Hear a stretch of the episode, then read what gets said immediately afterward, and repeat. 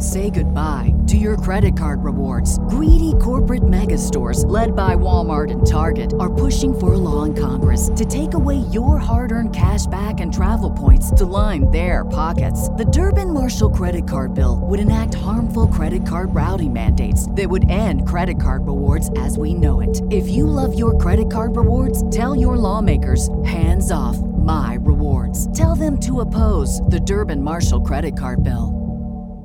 Welcome to Spirits Podcast, a boozy dive into mythology, legends, and folklore. Every week we pour a drink and learn about a new story from around the world. I'm Amanda. And I'm Julia. And this is episode 212, the last one of 2020, Myth Movie Night with Over the Moon.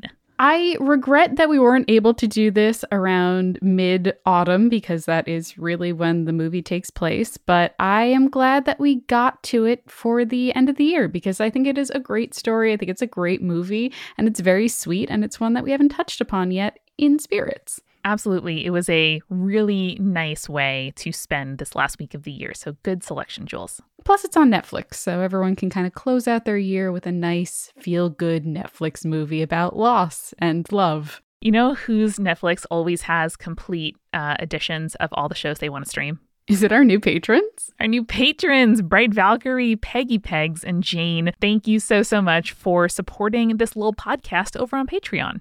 A little podcast that could. That's us. We don't always say the URL, by the way. It's patreon.com slash spirits podcast. If you would like to join the ranks, have your name read, and have us give you a compliment like we do every week for our supporting producer level patrons. Alicia, Allison, Deborah, Hannah, Jen, Jessica, Keegan, Nieselkins, Liz, Megan Linger, Megan Moon, Phil Fresh, Polly, Sarah, Skyla, Sam Todd, and Alex Forbes. We love all these people. I would make a homemade rocket to the moon for them. Hell yes. And thanks as well to our legend level patrons Audra, Chelsea, Drew, Francis, Jack Marie, Key, Lotta, Mark, Morgan, Necrofancy, Renegade, and BM Up Scotty. Now they just own the moon. Legally, they own the moon now. A hundred percent. Uh, Julia, I hope you had a great week off. What have you been reading, watching, or listening to? So, I recently saw the trailer for a Netflix series about a book series that I read a while back. So I did what any normal person would do and ordered all five books of that series and have been reading them. Hell yeah. So that is the Grisha verse by Leigh Bardugo. The Netflix series that is coming out is called Shadow and Bone off of the first book in the series. It's very good. It is, I think I might have recommended it like a while back, but I'm recommending it again because I'm rereading it. But it is like magical Russia, magic users, political intrigue, saving the world. There's a saint. It's very good. That sounds absolutely amazing. You know what else is amazing, Amanda? Our fellow shows here at Multitude. It's true. It's been quite a year um, for many reasons, but one of them is that it's it's hard to be an independent media business, and I am just really proud that all of us are around and making shows and doing the stuff we love as a job, which is pretty amazing. So if you, sweet sweet conspirator, would like to listen to more stuff or want to help us out and recommend one of the multitude shows to a friend or family member who you think would really love it, it's a great time to do it. You can go to multitude.productions to check out all of our shows shows in one place, or just put Multitude into your podcast player and all of our shows will come up. Yeah, I'm the kind of person that one of my love languages is like, I really love this thing, so I want to share it with you. And one of the easiest things to do is recommending podcasts to other people so you can listen together and be like, oh my God, did you listen to that most recent episode of Exolore? Oh my God, let's talk about it because it's just showing that you're thinking of that person and it's a thing that you guys can talk about. Absolutely. Well, we really appreciate all of you being there. We appreciate you doing this. We appreciate that we have a whole nother year of uh, making spirits coming up. And I don't know, it's just, it's a nice kind of grateful feeling to go out on and continue the work in 2021. Absolutely. So, without further ado, everybody, enjoy Spirits Podcast episode 212 Over the Moon.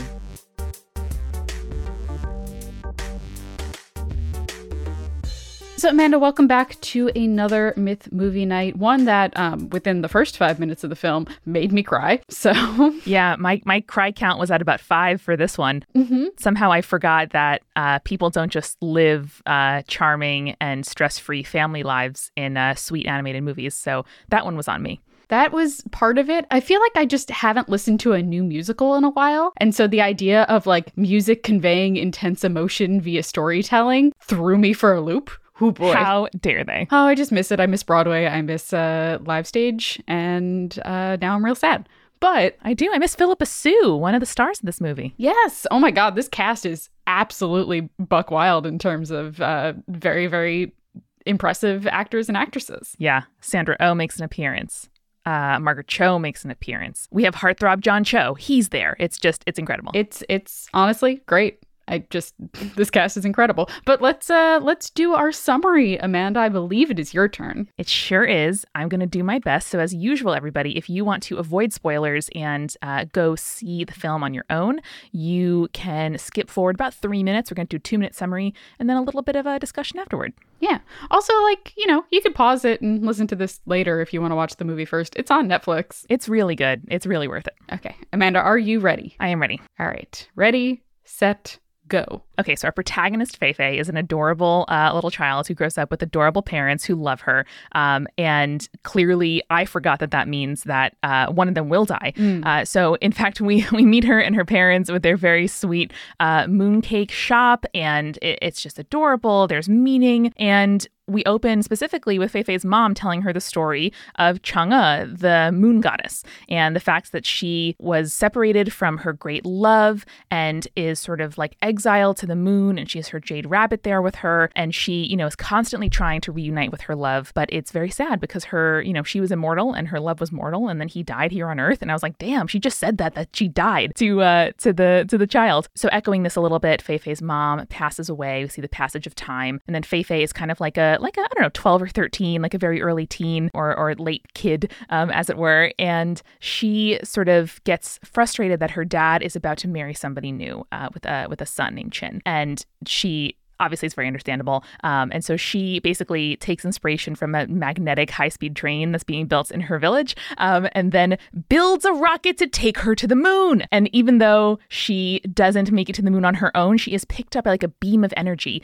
And sure enough, Chang'e is real. She lives on the moon. She's kind of a mix of like a uh, a pop star and the Wizard of Oz. And there are all kinds of adventures as Feifei um, tries to help the moon goddess reunite with her love, which she does only to sort of realize that like love is letting go, and you know sometimes, and so she lets go, and Feifei lets go of kind of missing her mom so desperately, and reunites with her family on Earth and her new brother Chin to you know be happy and move on and always remember her mom, but know that she has to like live her life for herself anew. Dang, like right on time. A lot of plot points in the whole, like, I described the first quarter and then like the last 10%. Yeah. A lot of stuff in the middle there, um, specifically that I'm sure we're going to get into in terms of the the myth and what parts are accurate and what aren't. Um, but it's really fun. It's like a really sweet mix of, you know, sweet like rural life in China and uh, moon theatrics. So it was really fantastic. Also, if you think, oh, I can watch a movie with Ken Jeong where he sings a song and I won't cry, you will cry. In fact, you, You will. will. You will. Oh man, but yeah, it's it's a great movie and it has such a wonderful basis in the mythology around Chang'e and the Mid-Autumn Moon Festival. So I I just want to dive right in. Are you ready? You ready to go? Yeah, let's do it. Please. So, Over the Moon focuses on the story of Feifei and her relationship with her family and their story surrounding the moon goddess Chang'e. As the movie kind of implies uh, from the various stories that the aunties tell over dinner, there are many different versions of Chang'e's story, uh, some portraying her in a better light than others, which I think is uh, fairly common in a lot of mythological stories and is a result of like different gods and goddesses going in and out of style through the generations and receiving more or less worship depending on who's in power. Uh, we see that a lot with the Greeks, for example, like when a one city state would take over another city state, all of a sudden, like, oh, well, we like Athena a lot more now because, you know, Athens rules us. So Yeah. I think that's a pretty pretty common thing and especially when you look at the vast history of Chinese folklore and mythology and just Chinese history in general. However, there are some key points that the story of Chang'e tend to mention or incorporate, uh, most of which we see in the film. There is her love of Hui, uh, the archer. Uh, there is usually an emperor, which we don't really see in the film. Uh, there is a elixir or pill of life or immortality, and of course, the moon. And uh, this story is, as the movie makes it clear, tied to the Mid Autumn Moon Festival, which uh, this year was on October 1st. So unfortunately, we missed it, but maybe next year we'll do something to kind of of uh, to commemorate that day. It actually fell on the same day this year as National Day, so it turned into like this big eight day festival, which is very cool. Like I like when different holidays kind of align Yeah. with each other. Quite synchronous. But let's tell the story of Chang'e, or at least try to cover some of the different versions of it. So it is said that Chang'e was the beautiful young woman who worked as a servant in the Jade Emperor's palace. Now, the Jade Emperor was the first god, and his heavenly palace was, of course, in the heavens, which he ruled over as well as earth. For context, he's not the creator of heaven and earth, but rather assisted the divine master of heavenly origin, who then chose the Jade Emperor as his personal successor. So that's that's kind of cool. Little background. That's a really interesting mix, I think, of like uh, divine selection and being good at your job, which uh, is just really resonant for me. It's like the best internship. Yeah. Honestly. So Chang'e is working in the Heavenly Palace, and one day she accidentally breaks this precious porcelain jar. And in his anger, the Jade Emperor banished her from the heavens to live on Earth. However, he told her that if she contributed a valuable service on Earth, she would be allowed back in heaven. Fair enough. I mean, a banishment is a banishment, but at least you have a sort of uh, option for renewal here. Yes, you, you have a way back in if you really wanted to. You Yeah. could you could get back. So Chang'e, in her form on Earth, became the beautiful but poor daughter of a farming family and lived a fairly simple life. However, one day when she was tending her crop, a young hunter named Hui spotted her Hey. and introduced himself. Uh, in some stories, it's kind of like a love at first sight kind of thing. In others, they they simply became close friends. I personally, as a fan of romance, prefer a slow build, so I go with the the friends first story. I'm into that.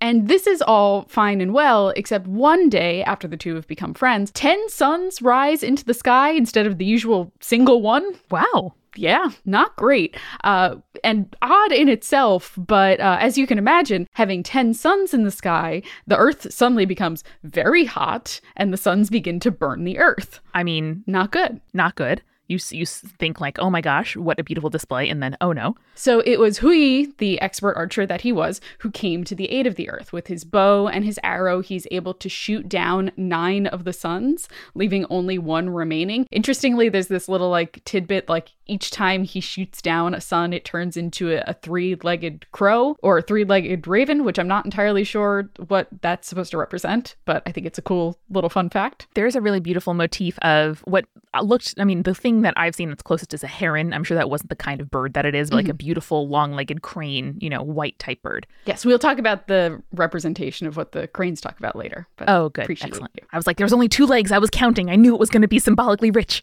That's absolutely true. Thank you for for keeping those distinct uh, distinct imageries. Interestingly, also there's a whole thing where Hui's like probably going to shoot down the 10th sun, but then the the mother of the sun is like please don't kill my last child and the jade emperor is like we probably need another sun to make sure that you know the the world doesn't freeze and Hui is like all right okay fine All right, listens to listens to stuff. I respect it. He seems great. He seems like an unproblematic fave. Mm, hold on oh no. Oh damn. He, of course, was the savior of the people and they made him king. And keeping with his streak of success, he and his childhood friend Chang'e marry each other. He was living the dream. Honestly, so is Chang'e. It's pretty great. You know, you're married to your best friend. He's also the king. That's awesome, right? But, you know, power changes a person, right? Uh, Hui becomes obsessed with the idea of staying alive forever and orders that an elixir of life should be created so that he can stay alive and stay young and continue to rule. Eventually, the elixir is made into the form of a single pill, and Chang'e finds it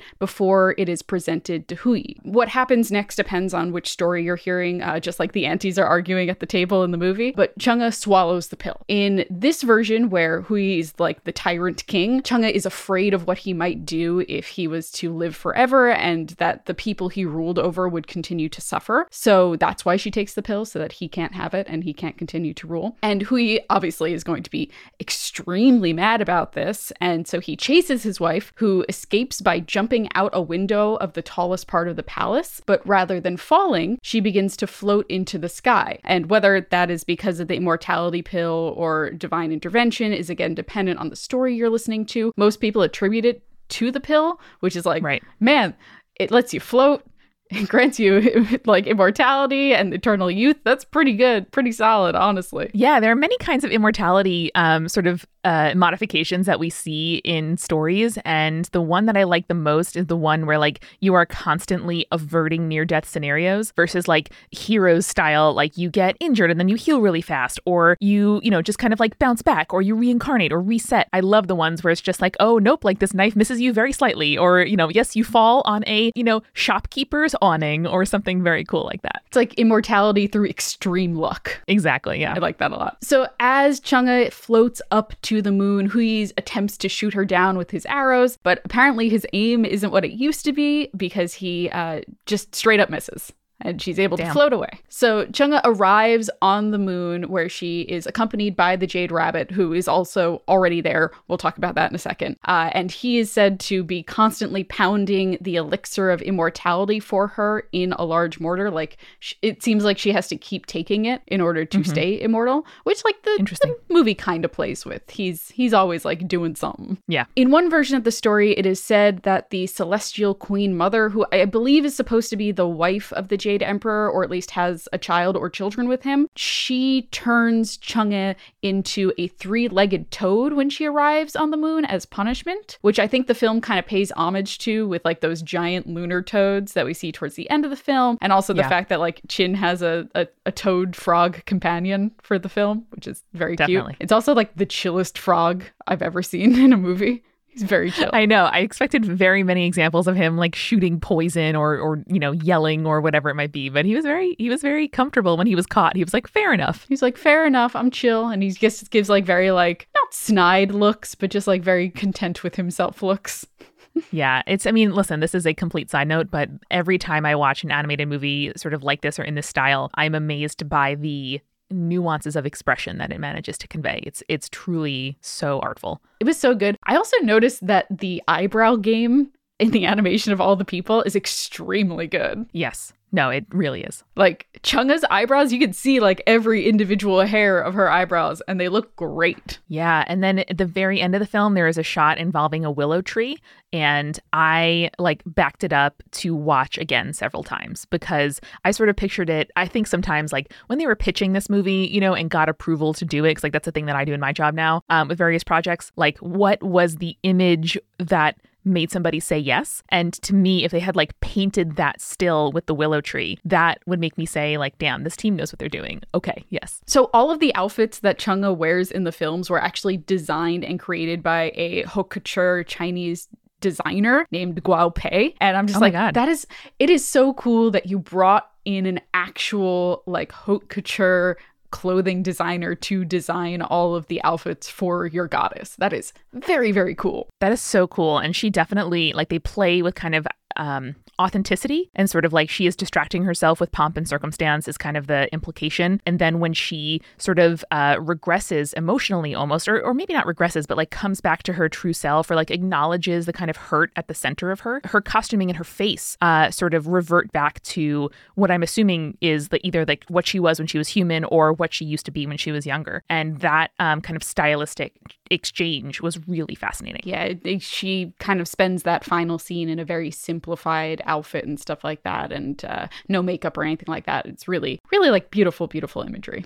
Yeah. So, in the versions of the story where Hui is the tyrant, uh, this is the reason that the Mid Autumn Moon Festival is celebrated to kind of honor the sacrifice that Chang'e made so that Hui would like not live forever. So, that's a reason that we, you know, celebrate. But yeah. there is another version of the tale that paints Hui in like a much better light. Uh, he kind of lives this quite uh, storied life as an adventurer after his sun slaying. So he kills and imprisons several of these like fearsome mythological beasts on bequest of the uh, the king King Yao because they're causing problems for his kingdom and for humanity in general. And so for his services, the gods gifted Hui the pill of immortality so that he might ascend to godhood, which is like a big deal, huge deal. Dang. Yeah. However, uh, one of his apprentices breaks into Hui's house to find the pill when he knows that he's out hunting. And Chang'e is home at the time of the break in and she hides the pill in her mouth. However, when the apprentice kind of threatens her, she accidentally swallows it, which once again causes her to begin to float into the sky. Right. In this version, she chooses to land on the moon and remains there because the moon is the closest like heavenly body to earth and she wants to be close to her husband who she still loves Right. but when Hui discovers uh, what happened, he basically he's just like, okay, well, my wife is on the moon now. That sucks. In her like honor and her memory, I'm going to lay out these fruits and cakes that I know she loves in order to uh, to like let her know, hey, I'm still thinking about you and I still love you too. It's very cute. I mean, every time I see or read about a an altar for a dead relative, I just uh, get teary, teary. Like it just happens every time. Yeah, and they they have that imagery in the film, which I think uh, is is really beautiful. And it uh, it factors into uh, the Duke Who Didn't, a book I recommended a few episodes ago. Ooh, fun. But this, again, is not the only version of the story either, which is kind of what I love about this kind of mythology. There's so many different versions of the same story, each with like their own moral or agenda, depending on who is telling it. And it's just fascinating and wonderful. And we'll get into the details of the other versions and some additional mythological creatures that are touched upon in the film when we get back from our refill. Let's go. Oh, Julia, thank God. I have been waiting for several months to do this Brooklinen ad because I love my Brooklinen sheets so much. Aren't they great? Over Christmas, I was talking to my uncle and he was like, Yeah, I just I bought some new sheets up for Lake Placid, you know, our, our grandparents' house. And I was like, Oh my God, you should have told me. I am completely obsessed with Brooklinen and they're a sponsor of the show. And he was like, No way, those are the sheets I bought. Ah! So he didn't use our discount code, but you can, conspirators. It's one of those companies where you hear it and you're like, surely it can't be as good as the hype. Or, you know, I feel marketed to because they get me and my aesthetic in their ads and patterns. And I I don't know if it's actually real. It's real. These sheets are amazing. We call them the buttery soft. Like, oh, I'm gonna get into the buttery soft, and I just don't want to get out of bed, and it's kind of a problem. It takes a certain level of quality sheets for my husband to actively recommend to random people. And that is the type of quality of sheet that Brooklinen is providing. It is truly incredible. They don't just have sheets, by the way. They have comforters, pillows, towels, even loungewear. I bought two of their loungewear t shirts and I've worn them to the office like every single week for the last several months. Um, so I'm going to buy myself more. It, it is truly incredible. It is a sponsor we are so, so happy to have on the show. And trust me, all, they, it lives up to the hype. So don't wait. Do something nice for yourself and go to brooklinen.com. Use the promo code SPIRITS to get 10% off your first order and free shipping. That's B R O O K L I N E N dot com and enter the promo code SPIRITS for 10% off your first order plus free shipping. brooklinen.com, promo code SPIRITS at checkout. Thank you, Brooklinen, for giving me the buttery soft. Speaking of our beds and not wanting to get out of them, I have been sleeping so much better since I downloaded the Calm app. Amanda, I know you've been preaching to me about how good Calm is for so long since they became our sponsor, and let me tell you, it works. It really does work. It really does. And whenever I hear other podcasters do ads for Calm and they shout out the train related sleep stories, I'm like, that's right. You know what's up. So, Calm is an app that helps you ease stress and get the best sleep of your life. It has a whole library of programs designed for healthy sleep, like the soundscapes and the guided meditations and the sleep stories, like the train one that Amanda loves. All of them. And if you go to calm.com slash spirits, you'll get a limited offer of 40% off a Calm premium subscription, which includes hundreds of hours of programming. They're always adding new stuff. And over 70 million people around the world use Calm to help take care of their minds and get a better sleep. Again, for listeners of the show, Calm is offering a special limited time promotion of 40% off the Calm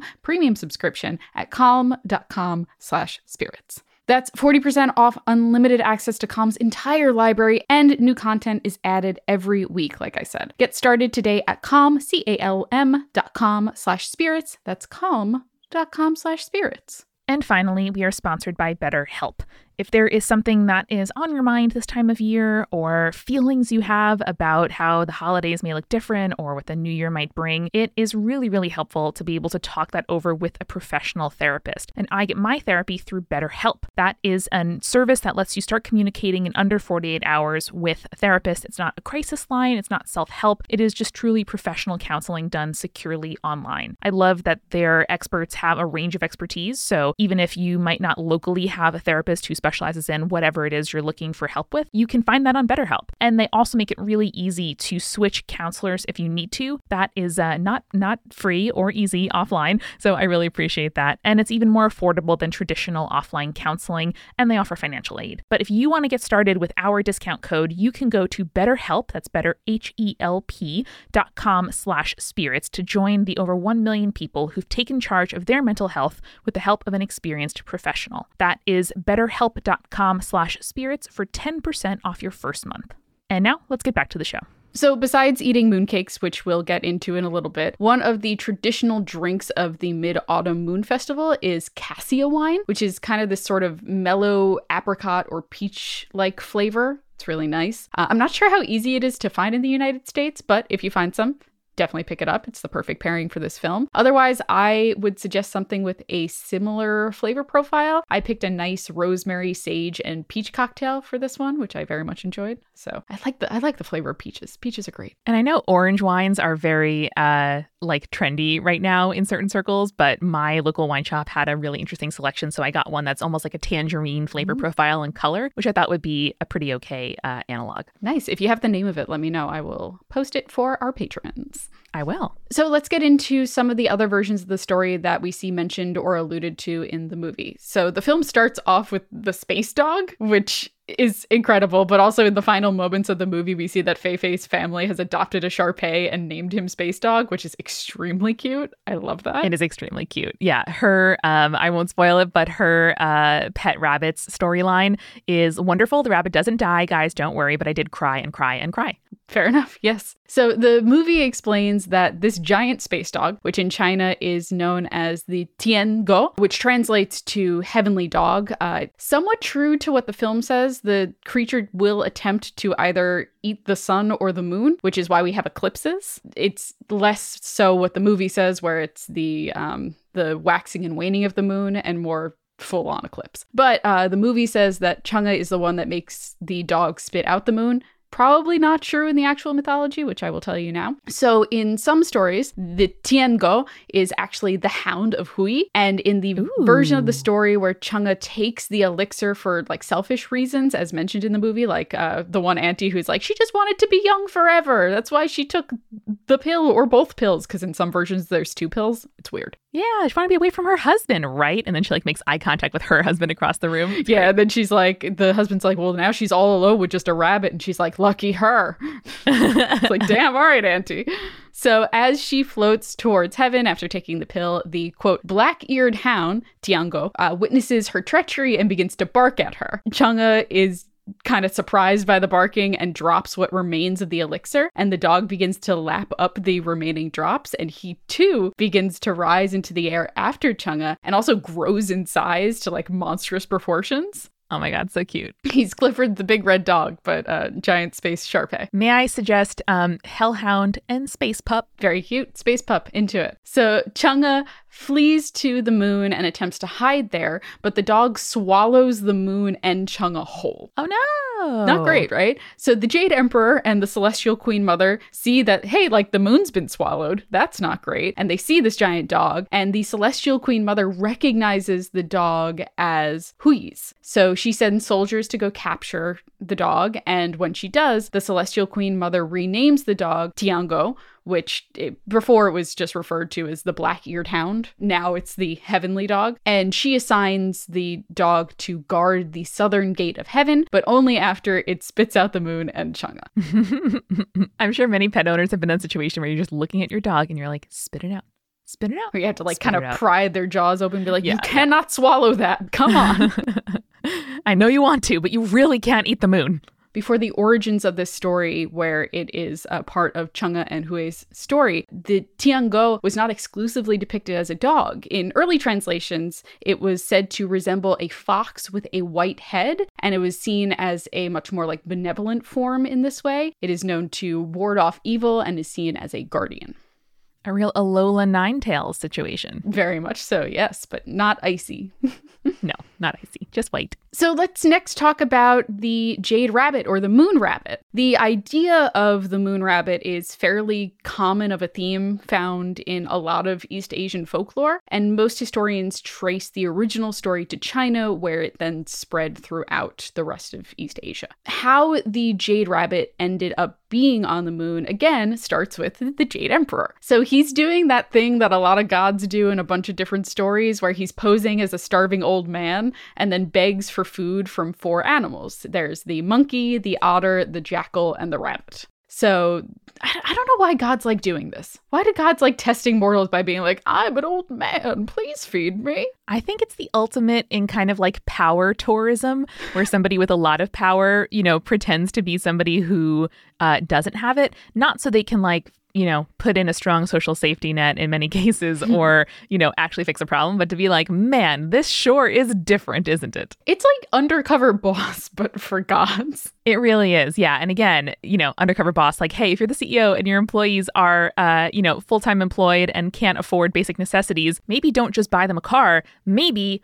raise your minimum wage by Yeah. 50% and provide healthcare for all employees. I don't know. That That's would be great. That would be great, huh? Anyway, so the Jade Emperor is pulling this undercover god shit. So he asks them, like, hey, can you get me some food? So the monkey goes and gathers fruit from the trees for the old man. The otter gathers fish from the river. The jackal steals a lizard and a pot of milk curds, because that's what jackals do, I guess. However, the rabbit knows, hey, I really can only gather grass. And, like, humans can't eat grass, huh? That's not good for their diet. That's not going to sustain this old man. So the rabbit does what he feels is the only thing he can do. And he sacrifices his own body and throws himself upon the fire that the old man had started. He's like, This is the only thing this old man can eat my flesh, and just jumps. As soon as he does so, the fire does not burn him, and the Jade Emperor reveals his true form. And very elaborate, it's me, Anastasia look.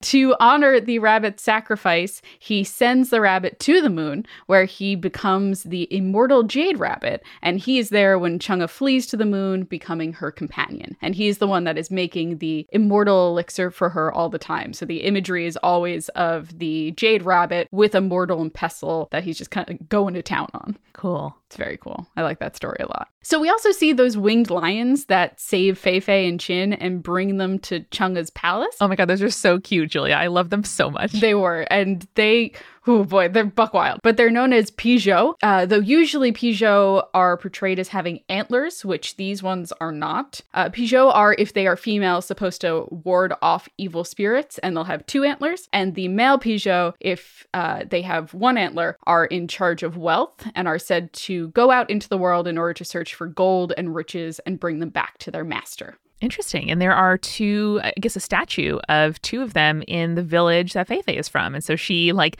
pats them on their head as she's walking around as a kid. And I was like, these are going to come back in some way. How is it going to be? And they it's do. that. And it's very cute. Uh, I was reading a very funny and informative Twitter thread about this film in order to prepare for it. If you uh, would like to check it out, I will link to it in the show notes. The author was just like, Those lions are extremely gay. I don't know what to tell you, but they're very gay lions. I was like, Okay, I get it. Fair enough. There's also a buck wild story about how the Pixiu took a shit on the floor of heaven. Oh, And the Jade Emperor extremely pissed, as you would be, you know, when your your pet takes a shit on the floor. yeah, it's also your pet though. Like it happens. Yes, it happens, but not when you're the Jade Emperor and Fair. it's heaven. So the Jade Emperor spanks them No. so hard that it seals up their butt forever. Okay. And so after that, the Jade Emperor declares that they can only eat gold and jewels. So something like this will never happen again. Okay. Very emperor story. It- it is a powerful energy in that story. for sure. I just there's not enough story where like buttholes are sealed forever. I can't list too many. I mean, I was immediately worried about where the waste would go. So I'm glad that the myth also addresses that. Yeah, no, it's like the waste is now in their stomach forever, and I guess they can regurgitate the the gold and silver and jewels at any time. I mean, I guess they just really made their dog into a piggy bank, um, which is not in my mind, ideal, but it is creative. I'll give them that. It is, absolutely. So let's now talk about mooncakes and the Moon Festival, because obviously Hell yeah. those are very important to the plot here. The festival is supposed to be the one night of the year that the moon is at its roundest, which I like that. Like, we get full moons throughout the entire year, but the idea of like the moon at its roundest is very cool and very cute. That's very sweet. And this is really interesting because the word used for round in, I believe, Mandarin is also used for the word for reunion.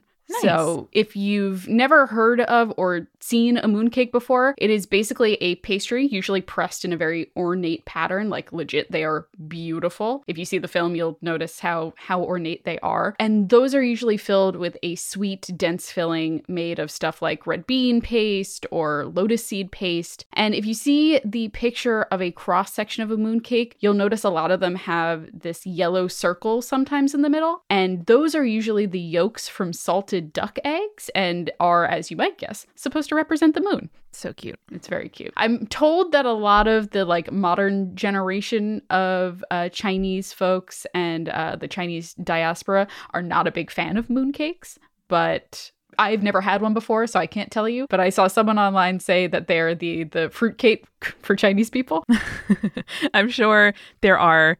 I mean, any of any kind of family recipe like that, I think it's it's rare that the way your family makes it is like this is the shit, and nothing should change. Um, so I I definitely understand that. Chef Melissa King, who won the recent season of uh, Top Chef, made a very very beautiful mooncake and does like cooking lessons and stuff. So if you're interested in one chef's modern interpretation, check her out. She's at Chef Melissa King. Ooh, very cool. I will link it for our patrons. The festival also coincides typically with harvest season, so it's used as a time for reunion, but also to honor hard work and the harvest. And round foods are very popular during the festival again because of the idea of like completion and togetherness but also like harvest season food so like crabs as we saw in the movie are in season during this time and so they're a very popular dish to eat Makes sense. yeah. As you mentioned before, I wanted to talk a little bit about the imagery of the white crane that we saw in the film, which is kind of implied to be the spirit of Fei Fei's mother, which is very sweet. Cranes are very popular and important uh, in Chinese mythology. Typically, they are symbolically connected with immortality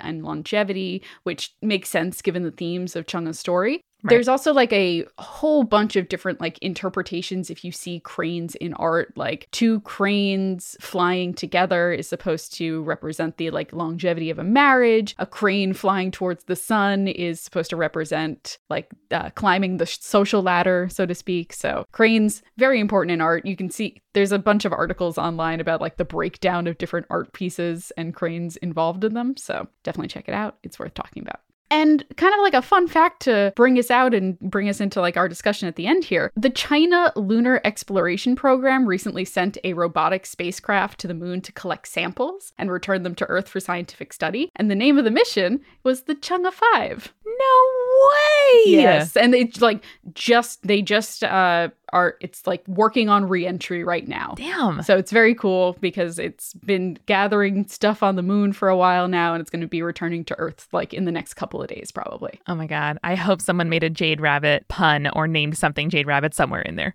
I really hope so. But I think that this is really interesting because it does exemplify what I love most about this film, which is kind of the juxtaposition of modernity and ancient tradition. Like Fei Fei lives in this very traditional style village, but interacts with like the new maglev train that is coming into the area. And rather than portraying this new technology as something that will like ruin the area or is going to like disrupt her lifestyle, uh, the movie really shows that the new and the old can kind of exist simultaneously and harmoniously. And I think that's a really beautiful aspect of the film that extends to Fei Fei's home life as well. She can still have those memories of her mother while loving a new family that she has now. And it is, in its essence, the film is about moving on, but still treasuring the memories and traditions of the past. And I think that's a really kind of beautiful segue into we our discussion of the film. Absolutely. I wasn't sure at first the time period that the movie was set in. And I realized that that was kind of a, an assumption that I was bringing to the table, at least, you know, someone who consumes, for the most part, US based media, that there aren't a lot of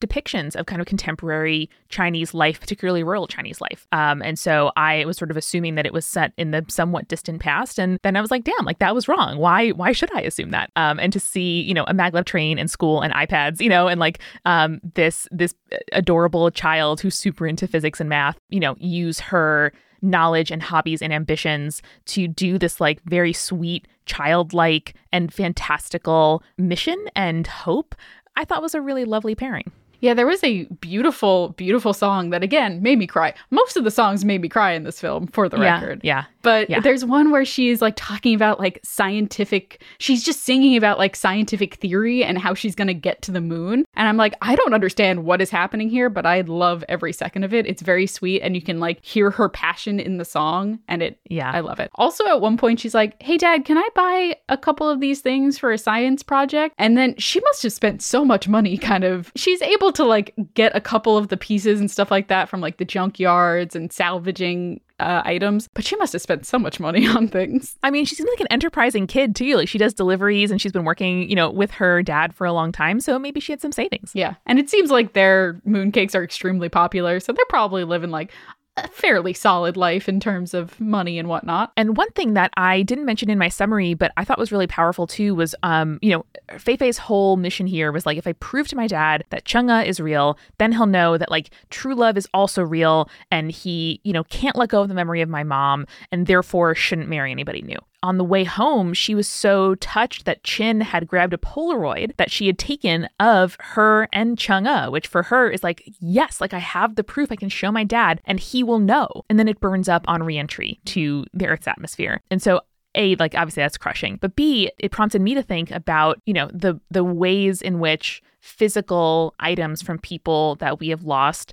do hold important memories, but also that we don't need those physical reminders for the memory of the person to be real. And there's sort of like, doesn't need to be proof that something mattered to you in order for it to matter to you. Yeah. And throughout the film, we see first that um, Fei Fei's mother has this like beautiful silk scarf that has a portrayal of Chang'e on it. And after she passes away, Fei is wearing it very very often and it's kind of used as the one as like a motivation for her to go and find that evidence of Chang'e for her father but also it does like you said kind of tie her to her mother's like past and existence and stuff like that and so I think it is very sweet but it's not like one of those things where you know she lets it float into the breeze as like an acceptance of her mother's death. Oh my god I was so scared that was going to happen. I thought she was going to give it to the bird to take to the moon and I was like no you need that right. But there is also that imagery of like she has this little Chang'e doll that her mother had given her as well, which she thinks is the quote unquote gift that is going to help yeah. Chang'e bring Hui back. And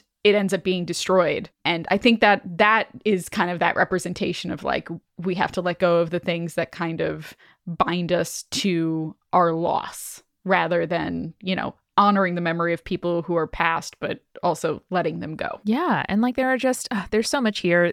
I thought the idea of like a, a blended family or, you know, a, a grown child whose parent is marrying somebody new, like that is also something that is really fucking hard. And it's hard for me, you know, as an adult. I'm sure it's really hard, especially when you're a kid. Um, and so seeing that, you know, the, the symbolism of using a mooncake recipe with dates versus not with dates, mm-hmm. and, you know, Fei Fei at first, understandably being very possessive of it, but then later, you know, realizing that it's okay to blend traditions, it's okay to, you know, have certain things that are the way you've always done them and are meaningful to you, and certain things that take on new meaning and making space for those new rituals in your life and new, you know, areas of meaning and of symbolism, I think is really powerful. I also love that you know you took us through and that there are i'm sure for people who grew up with this myth so many instances of variation. And that's one of the things i love about you know studying and learning about other uh, mythologies and stories as we do here that the stories that we find meaningful say so much about us um, and looking at the differences in the like vast differences, you know, in the sort of like emotional reality and consequences of these myths, I think is really powerful because like you need different ones at different times or different societies find it meaningful for different reasons. Or the people who, you know, try to make something canonical might have agendas. And so to see that depicted in the film, particularly, was fascinating. There wasn't like one version that was definitely true forever. It was complicated, and I loved seeing that acknowledged. That was probably my favorite aspect of the film is this idea that a lot of times when we're retelling mythology in uh, in media like films and TV and stuff like that, we kind of just establish one thing as canon and that's it. And we really don't get the the full story of what happened with Chang'e, whether she took the pill, you know, accidentally or if she took it to spite Hui Yeah. or all of that. And I kind of like that they don't ever establish it because lends credence to the idea that all of these stories are true to people. And it doesn't matter which story is the right story because all of the stories matter. 100%. Yeah. Yeah. Anyway, I really like the idea of keeping traditions alive while also embracing new traditions. I think that's a very key aspect to this film and this story and I I really like the story of Chung. I like the different versions. I like what they all represent and I think that there's something to be learned from each version. Totally. And if you have a version that is your favorite, conspirators, please let us know. We'd love to read about it. Yeah, absolutely. And remember listeners, stay creepy. Stay cool. Thanks again to our sponsors at calm.com slash spirits. You can get 40% off a Calm premium subscription. At brooklinen.com, the promo code spirits will get you 10% off and free shipping. And at betterhelp.com slash spirits, you can get 10% off your first month of counseling.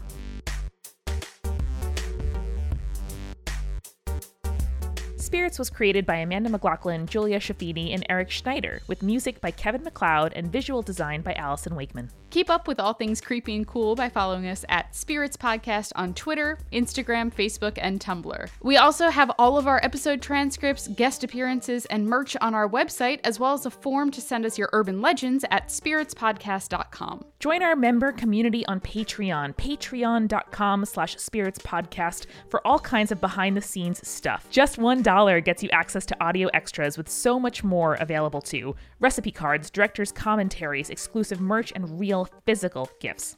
We are a founding member of Multitude, a collective of independent audio professionals. If you like spirits, you will love the other shows that live on our website at multitude.productions. And above all else, if you liked what you heard today, please share us with your friends. That is the very best way to help us keep on growing. Thank you so much for listening.